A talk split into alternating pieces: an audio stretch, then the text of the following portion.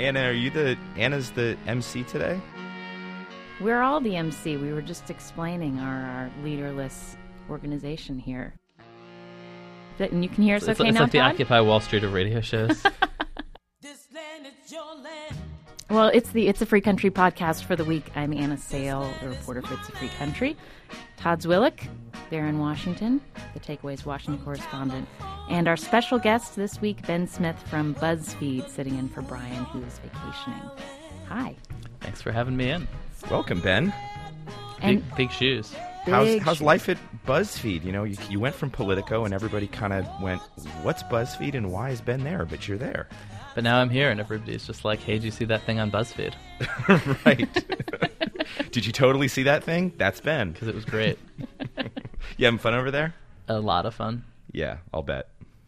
I'll bet. Well, I, I I just learned something. I mean, I came on the line right when you were talking about somebody burning down there, and turns out it was Rick Santorum, and you're the guy who knows. So I suppose that's all we need to know. Yeah, we're the we're the uh, fastest on the draw with all sorts of crazy stuff coming off the trail at the moment. And what was that particular quote in context? What was Rick Santorum I think he was talking to about the fire in his belly, but there's just this sort of general downward gesture that really is is indeterminate. Well, that could be the most revealing clip of the week. Uh, but what was the most revealing clip of last week? Ben Smith has the envelope this week with the winner as our Yes. special guest. So this is this is as voted by by the listeners of this Move podcast. the, just move the red tassel out of the way as you pull on the velvet. Uh, as you pull on the velvet. Right, I'm trying to make crinkling noises, but um, the uh, and the winner is Todd Todd! for his clips of John Boehner saying the Democrats were playing games in the run-up to the payroll vote. Yeah, is this? Uh, d- did I win? T- I'm, I'm two weeks in a row, right? Yeah, but the last win was an asterisk because you used one of the clips that I won with before. That's right. It was my Barry Bonds win the week before, but a win nonetheless. It's true. Nice work, Yeah. Zwillich. Well, thank you. Um, Did you yeah, rate John your, John gotta Boehner. raise your game? Yeah, what are you bringing this week? Oh, okay. Well, th- this week, uh, I I'm going to go ahead and assume um, that other people are bringing clips from the campaign trail. I shouldn't assume that because I don't know what you guys are going to bring. I'm I'm bringing it to the inside game in Washington here, um, and I hope you don't consider this yet another minor breach of the rules on my part, but we'll have to fight it out if that's the case. I actually have two clips in one that are going to sort of be my biggest reveal of the week. I start uh, just a couple of days ago in a in a small speech that probably wasn't greatly consumed uh, outside the Beltway, President Obama went uh, into the auditorium in the White House complex to kind of crow a little bit about the payroll tax deal, which he finally beat Republicans on, got a deal on extending the payroll tax, and kind of kind of uh, kind of laid down a marker saying, "Hey, Republican Congress, this proves we can work together, and you really should be bipartisan for the rest of the year. And by the way, if you're not bipartisan, I'm going to knock you over the head with it because I'm running against a do nothing Congress." So listen to the president first, and then I'm going to follow up with the with the big reveal. Here's the president. So, in the end, everyone acted in the interests of the middle class and people who are striving to get into the middle class through hard work. And that's how it should be. That's what Americans expect, that's what Americans deserve. Now, my message to Congress is don't stop here. Keep going. Fair enough. You'd expect the president to say, Come on, Congress, we can all work together. Keep going.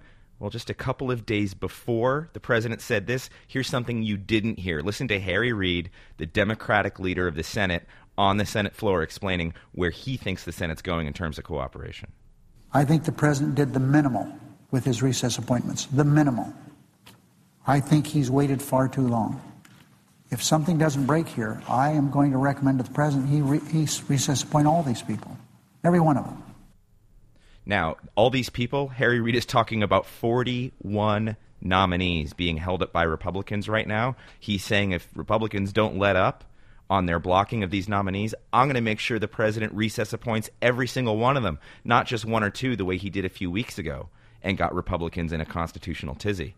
So uh, there's my big reveal. The president says we can all get along. He forgot that a couple of days before Harry Reid said, "No, we can't and we won't. There's just no way." Well, interesting those those two clips for your entry, Todd. I don't know if that counts, but but the first Oh, one counts. of the of the president, where you, I, I was like actually looking at that exact line in the speech when I was reviewing which clip I was going to submit because I thought it was interesting the way President Obama talked about policies good for the middle class and those struggling to get into the middle class. And I was trying to see when he'd started using that terminology. It seems pretty recent that he's using that term.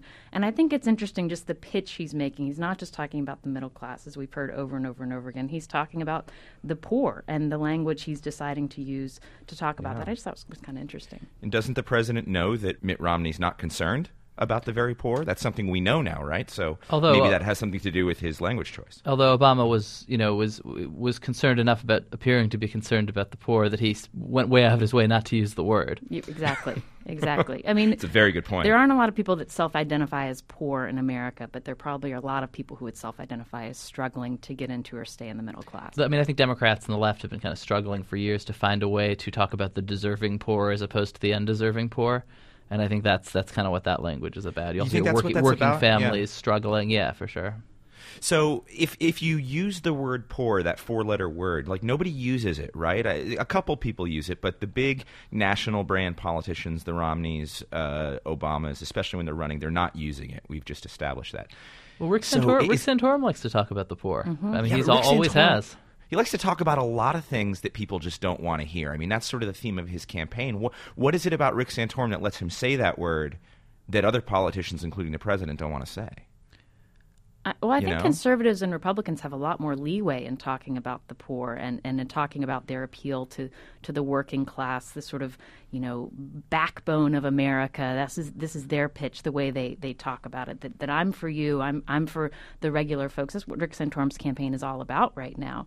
If it's a Democrat saying that, then all of a sudden this history of welfare queens and all the different ways that Democrats have gotten painted into a corner when they're talking about people who are not in the middle class. That all gets conjured up. It means we're going to raise your taxes and give it to the poor, so there'll be less Mm. And poor. Whereas it there's the a, uh, Rick Santorum comes out of this kind of almost dead stream of compassionate conservatism, of kind of Mike Huckabee style, you know, the first George Bush campaign style sense that you know Republican policies are better for the really poor and that there is a role for the government in people's lives. Do we as reporters and as the media collectively or maybe just as political consumers sort of understand tacitly when a when, when a democrat i.e. in this case president obama sort of speaks or has policies that they that they sort of are for the poor anyway they need not talk about it because oh yeah we know he's a democrat he's from chicago he's for the poor even if he never actually says much or expands the social programs that they rely on do we just sort of assume that is that our mistake Well, I think he's defending, you know, what you used to call the war on poverty social programs. I just think I just think they've learned not to talk about it. Hmm. But he is Well- talking about it. He's not just saying this is good for the middle class. He's saying this is good for the middle class and those struggling to get into the middle class, which brings me back to the point. I thought that was interesting that totally. he added that clause.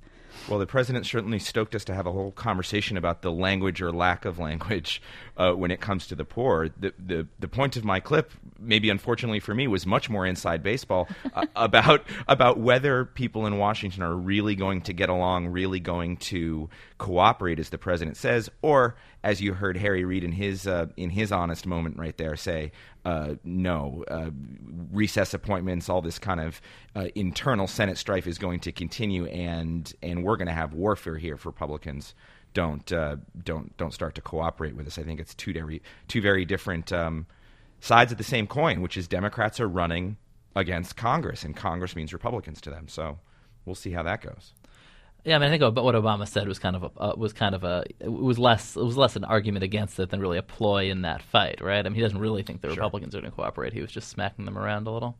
So and what? he's got the hammer behind his behind his back for when they don't. well, what what did you bring this week, Ben? What's your clip? So um, I don't know if this is cheating. I definitely went with the most inflammatory thing I could find. Um, but but I think that, and It's this encouraged. isn't directly uh, related to the presidential campaign, but there's this sense that social issues in general, women's health issues in particular, are just sort of popping all over the place. A year after everybody thought there was a truce on them. And Rick Santorum, I think, has made pretty clear there's a real appetite among Republicans to fight these fights, particularly over abortion. And there's a law in in, um, in Virginia that uh, that would that would um, require very invasive procedure for uh, for, for women considering abortion. That's pr- provoked a ton of outrage, and um, and, and uh, my colleague Dorsey Shaw rounded up a bunch of the, the local local and national television coverage of it. Now, don't get me wrong. I love transvaginal. It's my favorite airline. transvaginal ultrasound. transvaginal ultrasound. transvaginal ultrasound. Transvaginal ultrasound bill. a, uh, a transvaginal ultrasound, another phrase that I was not bandying about much before this week, but now am. I feel weird. Sorry, sorry Todd. um, I mean, I just think it's like this is just so not what the Republicans want to be talking about this year. Well, I have a question just about the term. I, am not a doctor, but I also took Latin, so I don't understand what transvaginal means. Why it's not just a vaginal right. ultrasound? Yeah, good point. Across, cross, yeah, across the vaginal. I think ultrasound. that's right. I think it's inaccurate. We should, we should add, it, for whatever reason, it's it's like added the sort of sci-fi element or something. I don't know, but it um. I mean, it's just like an embodiment of the things that Rick Santorum has brought to the table that you know Republicans really don't want. I think a lot of Republican, particularly Republican governors, if he's the nominee, will just vanish. You just won't be able to find them for three months. They won't be seen anywhere near him. I mean, I think he, he, he carries a lot of baggage that makes Republicans just, just really scared about well, his getting the nomination. Well, let me ask you about that. You said we thought that there'd been a truce on social issues. I mean, to me, being from West Virginia, I never thought we reached a truce on, on issues of abortion and contraception and women's health. Not but, contraception? n- no, I mean, I think what gets covered and, and, and that sort of thing. So I wonder if it's if it's been the sort of fault of the media of thinking that this had somehow tamped down and, and now it's coming back up when it never really went away. Well, I mean, this was it was Mitch Daniels' line that economic issues were so so important that everybody had to kind of back off on the social ones. I think you've seen with gay rights. I mean, there's still there are fights going on in the states, but you know, like Chris Christie, Barack Obama are on the same page right now. Like, I think there's a sort of you know the, the center left position is in favor of same sex marriage. The center right position is in favor of everything but. Um, and, and, and, there are very few Republicans raising it on the stump. It's it's sort of not in the air. I think the same certainly been true of contraception until two weeks, two three weeks ago. Abortion was always an exception. That was always hot. There's all there was all that never really went away as an issue. But the idea that you know that, that Rick, I think you know people are still trying to figure out what Rick Santorum's position is on contraception, and that's become like a really central issue in the race. Yeah. It's a hard thing to predict. And because we're in a Republican primary, where of course um, candidates are hewing as far to the right as they can uh, in order to get those activist Republican voters out, this thing has become a part of the national conversation where mainstream Republicans are probably cringing a bit. And you know, you talk about Ben, you talk about governors running from Rick Santorum or running from this issue. Uh, I can think of one governor who's the absolute closest to this issue, who probably is the one who wishes it would go away the most. Bob McDonnell in Virginia, conservative Republican governor who has a very, very, very religious conservative record um, on issues like this. Has some statements and some writings in his past that be, that that as a national politician or somebody who's trying to really break onto the national stage probably wishes would just go away. I mean, the guy is at the top of every short list for the vice presidency. Probably not a Rick Santorum shortlist because they're ideologically so similar, but maybe a Romney shortlist. The guy is governor of Virginia. He's confronted with this issue, and it'll drive women from Republican uh, from the Republican lever so quickly at least independent women, uh, that I think he's got to be sort of hiding around the back of the of the uh, of the governor's limo in Richmond right now, wishing this would go away. And then speaking of what's firing up women, you had Amy Poehler there at the top of your montage, and I thought the very end of that Saturday Night Live skit when she pointed to the camera and just said, "Don't tell me what to do," was the most interesting moment because there she is parroting what you're hearing from Tea Party groups, and this is a liberty issue. Don't tell me government what to do. Right. It's hard she to was think making of that point. Bigger government than that. I mean, and yeah, I mean it's it's it's a pretty invasive government move, and I mean, it just I think you know, like I think a lot of like women who I think if you saw sort of a Mitt Romney cruising to the nomination, it was going to be hard to freak women out that this guy was really going to take away your right to choose when everybody knows he doesn't even believe what he says. I mean, that's the attack on him in the primary, but in the general, it's sort of his defense. Come on, I'm not really going to do it. I think this has been this boon to the Democrats that suddenly, I think you know there are yeah these independent women who see who see, who kind of see a kind of invasion into their own lives and personal space with from the Republicans in a way that hasn't, I think, for a decade been been do, there. And do we do we hey other reporters and this since we're podcasting and we're just all hanging out? I'm going to throw this out there without w- without too much uh, journalistic evidence. Do, do we believe the you know let's let's just do it. You know do we do we believe the speculation from around Washington that kind of kind of uh, well nobody sits around a water cooler the the bar talk that. Um, you know the the administration's contraception decision, which really brought a lot of this to the fore in Republican ranks. The decision that came from the Obama administration was deftly timed and sort of thrown out there on purpose to get. Uh, to really throw another monkey wrench into Mitt Romney's reelection bid to to advance Rick Santorum, get Republicans talking about something that Romney can't talk about credibly, to just kind of gum up this race even more, and that maybe Democrats were crazy like a fox in putting this thing out. So you're suggesting that President Obama fumbled with uh, um, the initial rollout of this on purpose? in terms of the Catholic Uh, hospital? I don't. I, I'm suggesting that maybe it wasn't a fumble at all. That they had a policy that they knew, yet again, was nearly identical to a policy that was in Massachusetts when a certain guy was governor, and they said, "Well, one thing we control is the timing. Let's put it out. Uh, let's put it out when there's a month between primaries or between major primaries, and and uh, get the Republican conversation around uh, around contraception and women's issues. That'll be good." I don't Anybody think buy it? Yeah, you know, like I I mean, if we know anything about the Obama administration, it's not that they're incredibly canny about the rollouts of that major they're dull. policy initiatives. I mean, I think you can. It's so easy to give these guys too much credit. I'm also told you can't advance a fumble in football, which is you know, as, as, as a side note. well, speaking Mountaineers about are supposed to know that, Anna. Oh, I, that's true. That's true. I've had my my share of fumbles to learn from with being a Mountaineer fan. But speaking about timing, uh, one issue we're talking about hot button social issues this week. We also heard the Supreme Court is going to hear this affirmative action case arguments in the fall, right around election time. That is what I think could be a huge story going into the general election. And that's my clip this week. I'm going back in time to September 2005. And you'll hear here Senator Ted Kennedy questioning Judge John Roberts, now Chief Justice John Roberts, during his confirmation hearings. Uh, given the, the, these series of actions over a period of time, uh, what do you think in your record uh, would give some sense of hope uh, to, to women, uh, to minorities, blacks and browns, to those that are disabled, that are not looking for a handout, but just looking for a chance in this diverse society to be able to have an equal opportunity? Well, uh, Senator, I think there's a great deal in my background that you could look to in that respect. Uh, for example, you could look to the cases in which I argued in favor of affirmative action. Um, I've argued on both sides of that issue. You'll hear it, it just goes on and on. Basically, this exchange, Senator Kennedy is suggesting that Justice Roberts has a pattern of hostility to affirmative action programs. Justice Roberts tries to sort of say, no, I've come down on both sides. But the clip, I think, represents how much the court has changed, how much Washington has changed since the last time the court weighed in on affirmative action in 2003. And so, if this decision, if this argument, these arguments are happening in the Supreme Court as President Barack Obama is on the campaign trail, as a Republican challenger is in swing states, uh, both trying to appeal to swing voters. It's going to be really interesting to see how this plays out. I mean, historically, uh, Americans have been very divided over affirmative action, and it's been divisions along racial lines. Blacks have historically much more supported affirmative action than Americans overall. Whites have been sort of split, and it's very dependent on, on where they come down on the political spectrum. Hispanics, interestingly, are much more split than, than blacks have been.